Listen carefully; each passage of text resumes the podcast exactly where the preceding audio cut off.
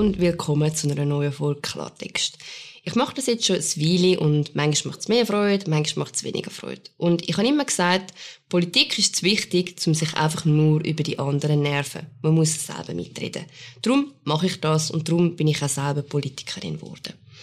Ich glaube aber, es kommt nicht nur mir so vor, als dass man heute in puncto Politik eigentlich gar kein normales Gespräch mehr führen kann. Entweder ist man das oder das.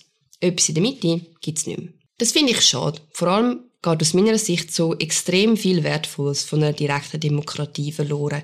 Nämlich, dass am Schluss eben jeder ein bisschen muss nachgeben für eine gute Lösung. Das ist am Schluss ja das, was die Schweiz eigentlich zusammenhebt. Ich habe mich jetzt im Zug von der ganzen Klimaaktionen wieder mal gefragt, seit wann, dass wir eigentlich nicht mehr wirklich über Politik reden, sondern nur noch über Meinungen. Ich habe keine Antwort gefunden. Aber ich habe es recht bezeichnend gefunden, als ich wieder mal gegoogelt habe, wieso das Klimajugend, gibt es überhaupt noch, nie eine Initiative eingereicht hat. Und den Grund habe ich eigentlich noch spannend gefunden. Das gehe viel zu lang. Ich meine, ich bin auch kein geduldiger Mensch. Aber unser politisches System funktioniert nun mal so. Langsam.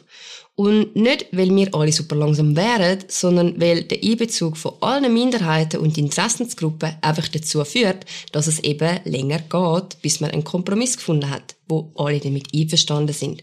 Aber es ist natürlich schwierig, einen Kompromiss zu finden, wenn man immer findet, die anderen sagen sowieso per se keine würdige Diskussionsteilnehmer, weil sie halt eine andere Meinung haben.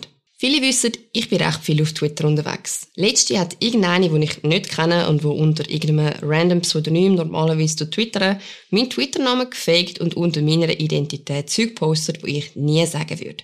Notabene mit dem ganzen Fake-Profil von mir, mein Foto, mein Name, meine Bio, alles. Ich habe mich nachher gefragt, ist das wirklich die Politik, die ich machen will? Sind wir wirklich an einem Punkt angelangt, wo man andere politische Meinungen per se scheiße findet, einfach nur, weil man eine andere hat. Das hat mich recht nachdenklich gemacht.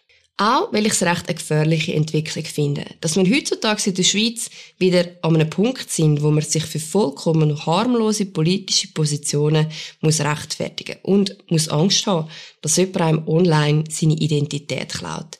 Irgendwie finde ich das unserer Demokratie nicht würdig. Unterstrichen hat das für mich auch noch die Forderung der JUSO im Zug der Bundesratswahlen. Sie haben gefordert, dass die SP in die Opposition geht. Und zwar, wenn sie im nächsten Jahr nicht drei linke Mitglieder für den Bundesrat können stellen Über die Verteilung der Bundesratssitz kann man diskutieren, ist absolut legitim. Auch die alte Zauberformel ist alles nicht in Stein gemeißelt. Aber dass die Jungpartei von der zweitgrößten Partei in der Schweiz fordert, dass man einfach mal per se Opposition macht, sollte einem schon ein zu denken geben. Was würde das nämlich heißen? Es würde bedeuten, dass die zwei grössten Parteien in der Schweiz, die SVP und die SP, in der Opposition wären. Also entweder hat man das System von Opposition nicht verstanden oder man hat einfach keine Lust zum Mitschaffen. Aber mit zukunftsfähiger Politik hat das also ganz sicher nichts zu tun. Wir leben aus meiner Sicht in einer Zeit, wo viel zu viele Leute, die keine Ahnung mehr haben, bei viel zu viel mitreden können, was eben Ahnung braucht. Und da meine ich definitiv nicht den normalen Bürger. Dass wir eine Gesprächskultur haben, wo man nicht mehr einfach ganz normale Unterhaltungen führen kann und am Schluss sich darauf einigen, dass man halt einfach anderer Meinung ist, kommt für mich zu einem grossen Teil von schlechten Vorbildern.